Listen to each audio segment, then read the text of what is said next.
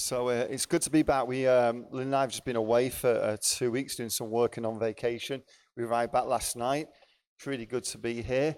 Just really want to um, especially thank uh, David and the team for just really ministering um, to the guys in uh, Viridian uh, this week. So bless you guys. It's uh, yeah, it's great to be here. Um, we're going to finish today. Whoops. We're going to finish today the series that we've been looking at um, called Fuel Your Devotion. So if you've not been with us over the last few weeks, uh, we've been looking at how God moved through the church in Acts 2. And one of the keys in that passage uh, was where people were devoted or they devoted themselves to the fellowship and to teaching and to so many different things. And we pointed out that, you know, kind of nowadays, what seems to be happening is almost churches are competing for people and putting on programs. And it's almost a bit like before Jesus came, where we had the leaders doing everything and people just turning up and watching and, and just seeing. And, and we realize when we look at the early church, God was empowering everybody. Everybody has a gift, everybody has a purpose, everybody has a part to play. We saw it this week. So we've been looking at that this week, and we've been looking at that over the last few weeks. And today I want to change things up a little bit and finish a little bit more by looking at what Jesus did. So there's been a little bit of a kind of hyperbole with this series. Um, so we've been using the phrase, or I've been using the phrase, uh, they were devoted all by themselves to highlight the fact that they didn't need someone to be devoted for them. But the reality is, they weren't devoted just on their own, they needed other people to be with them. And uh, so do I, and so do you. Many of us look for devotion, um, especially in our marriages and with our relationships. Um, that was very much the case for me uh, when I was younger and when Lynn and I started to date. We, we had a bit of a rocky start. I don't think I've ever told you this story, um, but on our first date, Lynn picked me up in her car. She was the one with the flash car. Um, and she picked me up, and when she picked me up, she said, Hey, um, got a problem. Uh, the headlights aren't working on my, my car, only one light's working. And we went for a drive in, in the hills just outside Manchester, and it got a bit dark, and we got pulled over by the police, and we stopped on a hill. And we stopped on a hill, and the policeman stopped just behind us on the hill as well. And it was okay for a moment until Lynn informed me the one thing I've not told you, Paul, is my headlight's not working, my handbrake's not working either. So she had her foot on the brake, and the copper's just behind us. And uh, he was a bit like, um, you know, the character John Cleese. Do you know the actor John Cleese? He's very much like that guy. He was kind of very animated. And um, Lynn panicked because Lynn's a good girl. Lynn's, uh, I don't know if you, are a good girl. Lynn's a good girl. She doesn't like to get in trouble. She doesn't like to be told off. So she starts to panic. So he asks her certain questions. What are you doing? And she keeps looking at me. What are you doing? What are we doing? We're just going out for a drive. We're just going out for a drive. Have you been drinking? I don't know. Have we been? No, we've not been. No, no, no, we've not been drinking. Now, you'll think I'm making this up, but this is the honest truth. He asked her, What's her name? And she looked to me, Lynn, Lynn, Lynn. And as she's having this conversation, he was doing this weird thing where he was like sliding that way.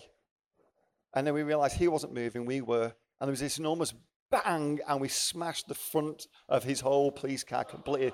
Headlights like dangling off. It was really bad. That was our first date. On our first date. On our first date, I told Lynn, I was going to be a missionary. That was the two things that happened on our first date. In our first date, it's good I don't believe in omens, but it was a bit of a rocky start. Our, our courtship, we, we split up and got back together again, I don't know how many times during the time that we were dating before we got engaged. And part of the reason was because I got something wrong. And the thing I got wrong was that I thought God was calling me to be a missionary. And Lynn knew that she wasn't being called to Africa or Papua New Guinea or some of these places. Um, but I really wanted someone who wouldn't just be devoted to me, but be devoted with me. Not just devoted to me, but someone who'd be devoted with me. It was really weird, some of the things that I got asked when I was younger in my early 20s. Um, um, there was talk of things starting to grow in the church where we were in Manchester, and somebody came to me. Um, now, I'd just come out of that, the post punk scene, so I used to kind of dye my hair weird and and, and, do all sorts of stuff and wear pajamas at night and look so weird and um, all sorts of punk clothes and put um, black makeup on and then do all this and have it all over my eye. I was weird, okay? And I was the only weird person in my church. Not like now, but I was the only, sorry, but I was, I was the only weird, per, per, weird looking person in my church. And somebody came to me one day and said, Hey, Paul, what do you think? How will we know the sign of revival? And I joked and said, I don't know, but if revival comes, there'll be a pretty girl walks in. She'll have black spiky hair, she'll have beautiful eyes, and I'll marry her. And that's exactly what happened. I was giving out hymn books one day, and Lynn walked in. She had black spiky hair, beautiful eyes, and we got married. And I think even then I knew deep down then I needed I needed someone who didn't just like me, uh, but wanted to be be like me. That we were we need to be together. We needed to be committed to to what happened. And I think God was involved as well.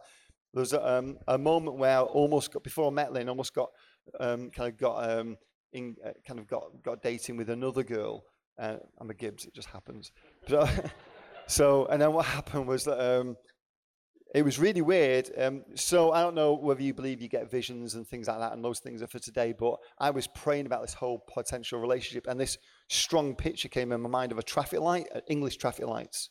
So English traffic lights, um, when you stop, it's it's you know stop red, and then amber, get ready to stop, and then you know sorry green, then get ready to stop, and then stop, and reverse when you leave, it's it's it's red, and then it's amber, get ready to go, and then green go. And th- these traffic lights came into my head. It was as though God was saying to me, No, this is not the right person. Wait, the right person is coming. And uh, in my head, even, and it sounds strange, but in my head, I had this idea of three months. The right person's coming. And sure enough, three months later, I met Lynn. And it was as though God was kind of coordinating the whole thing, or at least that's what I felt. And uh, the, the verse for, for our marriage is taken from Ecclesiastes 4, verse 12. Though one may be overpowered, two can defend themselves. A cord of three strands is not quickly broken. So, as get this passage, I just wanted to, to, to set this up a little bit that we need other people, don't we? And for us, that cord of three strands is me and Lynn and the Lord. And the difference, we've said this before, the difference between a non Christian and a follower of Christ is purpose. A non Christian gets to decide their purpose. A follower of Jesus has to discover it because God has a purpose for us. And God gave me someone, and God gave Lynn someone who shared this common purpose. But it's not just us two. As we think about being voted, we need to understand that when we're, when we're working towards God's purposes, then Christ is more di- uh, devoted to God's purpose in our lives than we will ever be. He's completely and utterly devoted to God's work in your life and what God is doing through your life. And that's never been more clear to me from Scripture than from the passage I'm about to read. So if you've got your Bibles, I'd love it if you could turn to Luke chapter 22. We've been asking these three questions as we've asked about how do we fuel our devotion? What do I desire? So, what is the picture in my mind I'm painting that I want to aim for? The Word of God says that without vision, people throw off restraint. In other words, without vision, without a clear picture where God is leading us, we can lose discipline. Think about all the athletes who are disciplined because they know what they're aiming for. And Luke uh, chapter 22 helps us with this. Luke chapter 22. The second thing is, what must I deny? We know that if we're devoted, there's something we have to deny and there's something we have to be devoted to.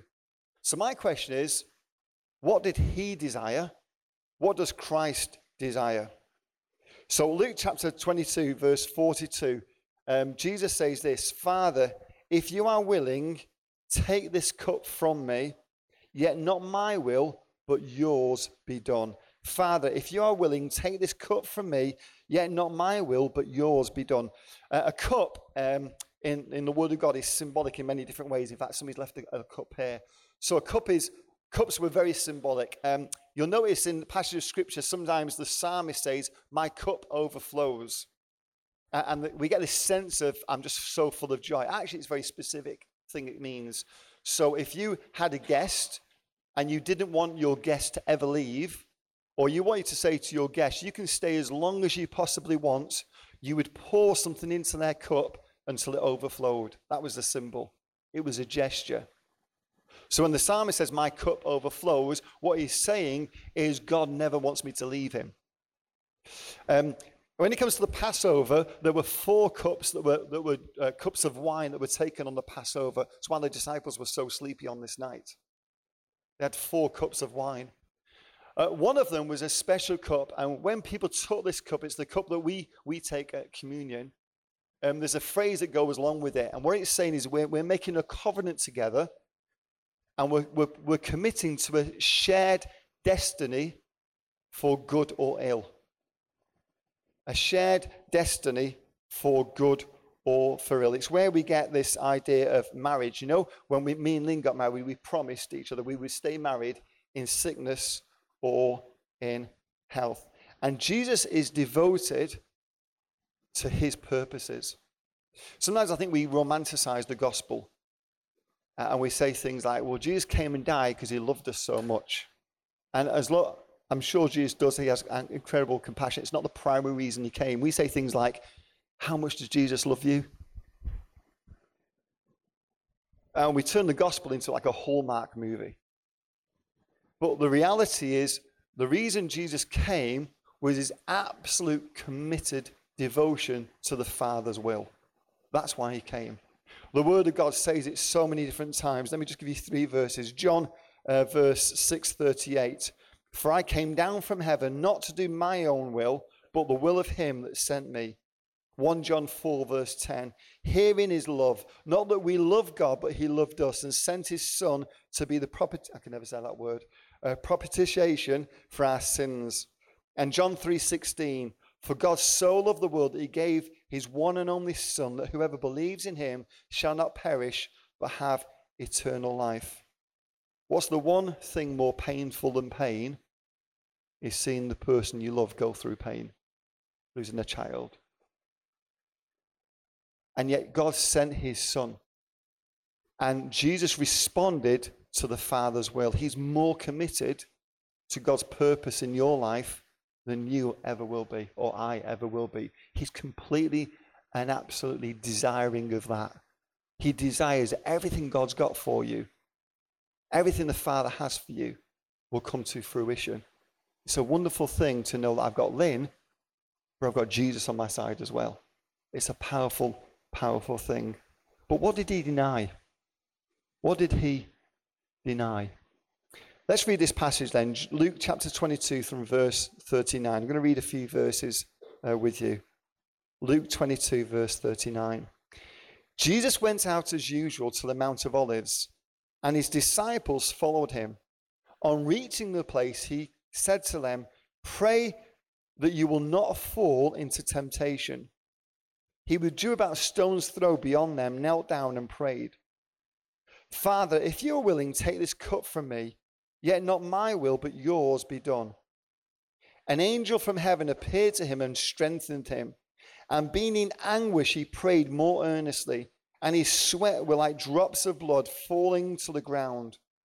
When he rose from prayer and went back to the disciples, he found them asleep, exhausted from sorrow.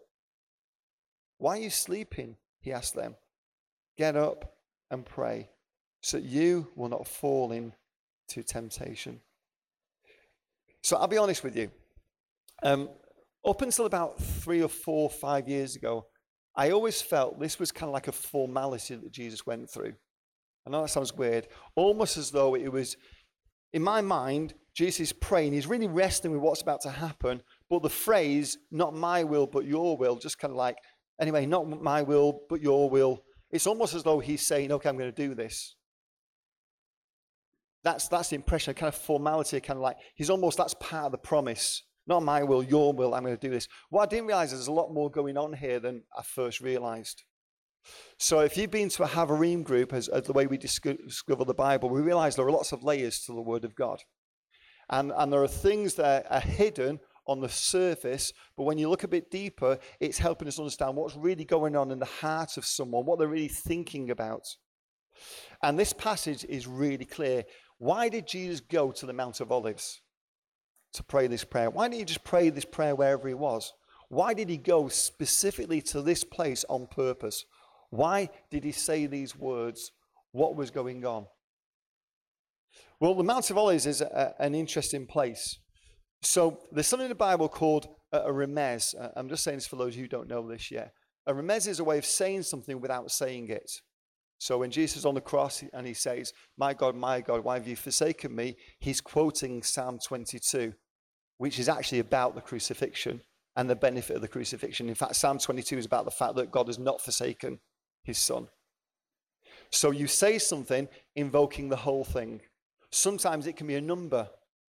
Sometimes you, you, you share a number that has some kind of specific meaning. Sometimes you leave something out. Sometimes you do something like we, we looked at Haverim recently when Jesus writes uh, on the ground, when he writes on the dust of the floor. Uh, at surface level, we don't know what he wrote. When we understand scripture and study it, we know, we know what he wrote. By the, by the very thing he did, he was invoking to memory another scripture. Sometimes it's the place you go. In this case, Jesus went somewhere to bring back a memory of a passage of scripture. So on the Mount of Olives, Zechariah um, prophesied it would be a place that would be split and create an escape route. Let me just read uh, the prophecy um, to you. Um, it says this in Zechariah 14, verse 4. On that date, his feet will stand on the Mount of Olives. It's talking about the Messiah Jesus, east of Jerusalem. And the Mount of Olives will be split in two from east to west, forming a great valley with half of the mountain moving north and half moving south. What's interesting, I just read this recently, is the, the intercontinental chain of hotels put a hotel on the top of the Mount of Olives in 1964 um, they had to move it from where it was planned to be because there's a fault line running from east to west on the Mount of Olives. And now it's called the Hotel of the Seven Arches. Jesus goes there, I believe, because he's reminding God of his promise. This is an escape route. This is a place where it says when the Messiah will touch, stand there, it will be split. It doesn't happen in that moment. Now, you might think, well, that's just a coincidence. He just happens to go there. And you would think that unless you read that just slightly earlier on in the night, he prophesies, sorry, he, he reminds people of the prophecy from Zechariah. Uh, if you remember, he says this I will strike the shepherd, and the sheep of the flock will be scattered. He's reminding, he's reminded of this prophecy. When Jesus goes there, I think, I believe, He's going there hoping this will happen. He's wrestling and he doesn't. You ever felt like that? You know God's got promises for you. You know God's going to do stuff and it doesn't happen when you expect it to happen. And so he wrestles. And he comes to this point where he's able to say, Not my will, but your will. What's kind of amazing about that when you think about that, it's the only time in the Bible where the Father and the Son appear to have separate wills. They have a separate desire. It's mind blowing when you think about that. And yet, during this night, something happens where the Son's will becomes submissive to the Father's will. What happened? What did Jesus do? What can I learn from that? When I want to be devoted, what can I learn from what Jesus did? Because there were many times in my life when, when I don't want to do what the, the Father's telling me to do. You know, sometimes we think that temptation is when we disagree with God. You ever thought that? People said that. Oh, it's when, when you disagree with God, when you think God's got it wrong, when you think God's unfair, when you think God's at fault. It's not really. Most of the times I've been tempted, I don't think it's wrong. I just want to do it. Or I just don't want to do it. So perhaps the first thing we need to understand is what kind of sin was Jesus struggling with. In, in, the Jewish mindset, there are three categories, well, three main categories of sin. There are some other types. There's pesha. I want to encourage you with this, by the way. Never been encouraged by sin before, but I want to encourage you. Pesha is the kind of sin when your purpose is saying to God, You're not the boss of me. You're not the boss of me, and I'm purposely going to do my own thing because I'm not submitting to you. I'm going to do my own thing. And we sin, we break a commandment. Then there's avon. avon is the kind of sin where we're wanting to follow God, we're wanting to do God's will, but we sometimes sin. Anybody not done that? Okay, good. For most of us who are, who are followers of Jesus, this is the category of sin that most of us mainly struggle with. I want to, and Paul said the same thing. I want to do the right thing. Paul the apostle said, I want to do the right thing, but I keep doing the thing I don't want to do. There's a whole tongue twister in the, in the passage, the word of God there. I want to do the right thing, I just can't seem to do it. Let me encourage you. Many of us have moved forward. If you've given your life to Jesus, you've moved forward. If you've, if you've come to that place where you've submitted your life to God, you've moved forward. You're in a better place now than you were. And yeah, you may be struggling with sin, but if your heart is leaned towards God, if you're saying, I'm so sorry, I repent, God understands and you're, you're moving in the right direction. But Jesus wasn't struggling with either of these categories of sin. He certainly wasn't rebellious against God, and he never sinned. He never broke the commandments. So, what was Jesus really struggling with? Uh, there's a further category of sin called het. Uh, this, is, this is when you see something you could do to advance the kingdom, but you don't. It's not breaking a commandment, it's not doing the best you can do. And that's what Jesus is struggling with here. There's this thing, he doesn't have to do it, but he wants to do that thing that's going to make the difference. He wants to, he wants to see the Father's will come about. How does he do it? What does he do? What is the action that he does? What can I learn from that? So I think it's too simple to say, well, he was God. Of course, he overcame sin. He was God. So it's easy for him. The word God says this in Hebrews 4, verse 15. For we do not have a high priest who is unable to emphasize with our weakness, but we have one who has been tempted in every way, just as we are, yet he did not sin. So he, he's wrestling. He's tempted. It's a real temptation. I believe, personally, he's really looking for a way out. But when he realizes it's not going to happen, he doesn't run away, he goes forward. How does he do that? Let me ask you a question. How do you how do you do that sometimes? How do you force yourself to do the thing that you don't want to do? How do you do that? Some of us have got different ways. We just come back from holiday. So um, when I was younger, I used to surf. Now I don't surf. I do this. Um, I bodyboard. So I have fins and this. And um, so I, I get scared. Uh, I'm always, I've had to be rescued at sea four times. Um, once in Croyde Bay, which was in uh, England. Once in, um, I, I, cried out for help in Lanzarote. Nobody actually helped me. I managed to get back. Um, once in um, Hawaii, and once um, somewhere else that I've forgotten about. So four times. In fact, the first time I would be dead today unless I, I unless these three guys came out to rescue me. I was in a place called Croyde Bay, and there was a terrible rip tide. I got taken away from the beach and around a head, uh, kind of a heading, um, like a rock point. Um, so there was no beach left. It was just waves and rocks, and it was terrifying. And I prayed, God, rescue me. And three guys came, just happened to come out surfing with crash helmets on because it was such dangerous. And they came, they couldn't get me back to the beach, but they got me back to a little section where there was a break in the rocks, pushed me. I caught a wave, hit like the, the, the edge, I cut some bruises, went back to land like dripping with blood, but I was alive. So I'm, I can get terrified at sea. Um, even sailing, not so much on this lake, uh, but uh, I sailed in, in Newport uh, in Rhode Island a while back, and, um, and there was a big harbour, and I got us this sailboat, and I wanted to go across the harbour. There was all sorts of massive boats and liners and all sorts of things coming in and out of this harbour. It was very, like lots of waves. I wanted to get to the other end, and I went out, lost my nerve, came back again. And I have this thing, I'll explain what it is in a minute. And I thought, no, I'm going to do it. So I came back out again, got a bit further, came back again. The fifth attempt, I finally did it. You know what helps me move forward? Pride. I, can't, I can't help, I can't face being a coward. So when I see those waves, I think to myself, I need to get out into those waves. And, and pride drives me forward. This year, I lost my nerve completely. And this year, the waves were about this big. They're bigger than I normally go in, probably about two thirds of that. I know I'm okay with. And uh, there was a big, and I just lost my nerve.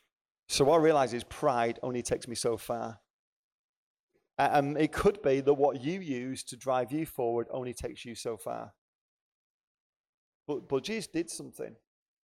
Jesus did something that I think is, is really important. What did he do? He knelt. Jesus knelt.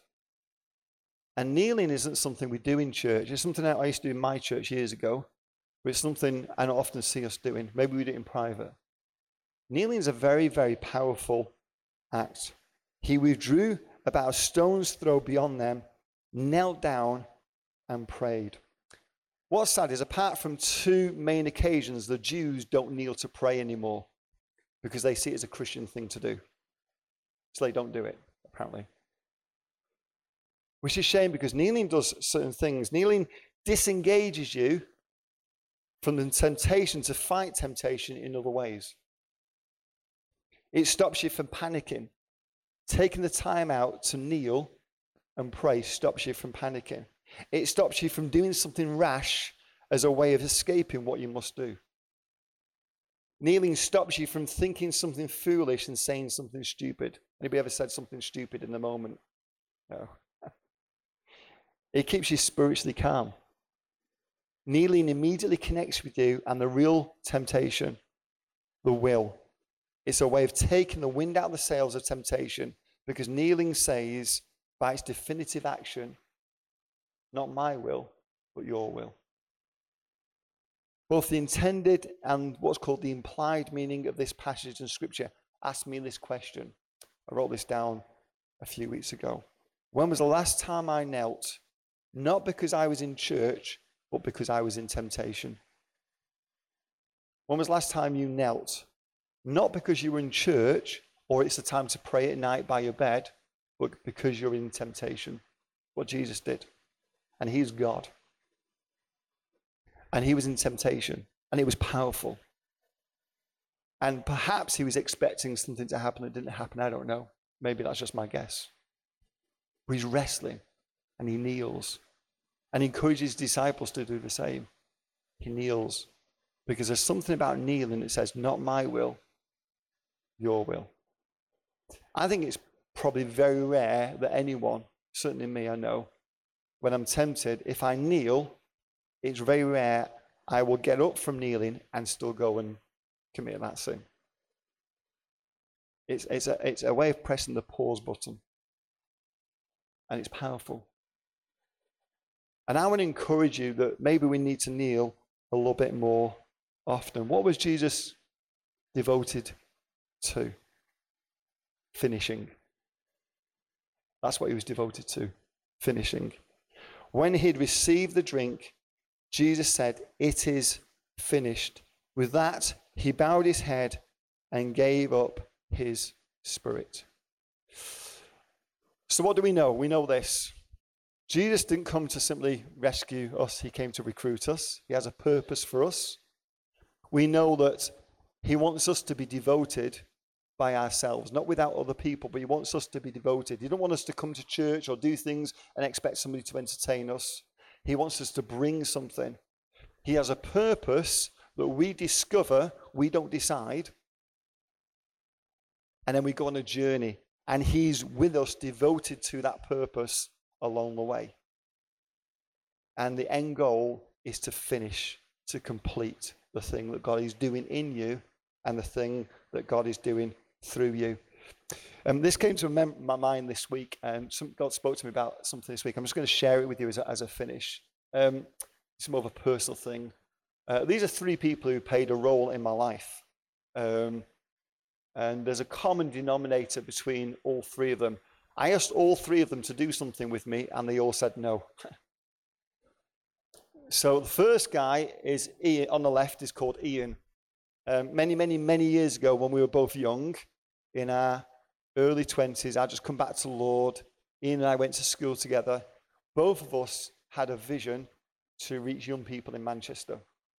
In fact, both of us spent a day fasting. We actually gave up at tea time, but both of us spent a day fasting uh, for the young people in Manchester. And both of us went to our pastors, um, we were being in different churches, and got the pastors together and said, hey, wouldn't it be great if we could do some kind of team to reach young people in Manchester? Um, I asked him to lead it and to head it up. He said no. He did something else. Nick, um, Nick Riches, in the late 90s, when we were running pays and doing stuff, I didn't want to preach. I didn't like preaching. I didn't enjoy teaching. And I said to him, he was quite charismatic, quite a fun guy. And I said to him, he looks, he's starting to look like Michael Caine, I've noticed now. But when he was young, he was very thin. And I said to him, hey, Nick, maybe you're, you're funny, you're charismatic. Will you go and be the person who goes and preaches and recruits and tells people about the vision and I'll just manage it? He said to me, no.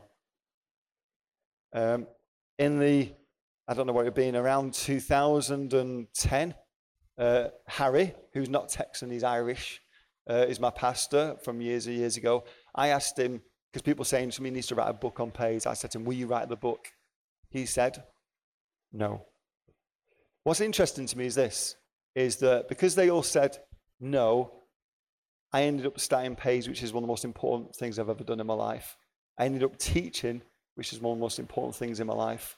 And I ended up writing a book. And these are three things that for me have been quite effective. So it's the question I've got to ask you is maybe the thing you're most afraid of is the thing that will actually most impact the world. Perhaps. It was with me. I praise God that these three guys said no. I'll just finish with this. Um, I hope it's okay to read this out. Um, so, Ian, um, Ian went on into politics and became really successful. And um, a few years ago, he reconnected with me. He was pretty depressed and pretty down. And he shared a story with me. And I asked him, I said, maybe, maybe you could write that out so I can, because he wanted to encourage the people that I work with.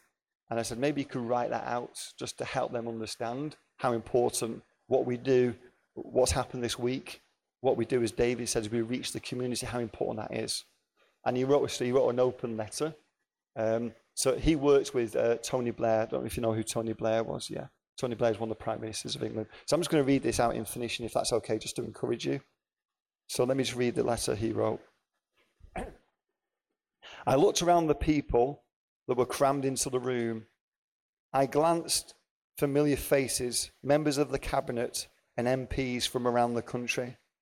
It was 2005, and I was in 10 Downing Street waiting for the Prime Minister Tony Blair to arrive. I was there to celebrate a historic third term that the party had just convincingly won. I was proud that the election campaigns that I had managed secured some of the best results in the country. And I knew that my invitation to Downing Street to celebrate with the party elite only enhanced my growing reputation within the party. The atmosphere was electric. Months of round the clock campaigning were at an end. It was time to celebrate. The Prime Minister, Tony Blair, and his wife, Cherie, entered the room, slowly working his way down the line until he stopped at me. Hello, Ian. Great work with the campaigns. Utterly fantastic, he said. I thanked him for his kind words and encouragement and wanted to make the most of the opportunity. I swung the conversation round to the Middle East debate, and with a brass neck attitude that most Mancunians would be proud of, I reminded him of the uniqueness of Israel. Several drinks later, and feeling the worst for wear, I returned to my hotel, lay on the bed. I replayed the last few months and my conversation with Tony in my mind.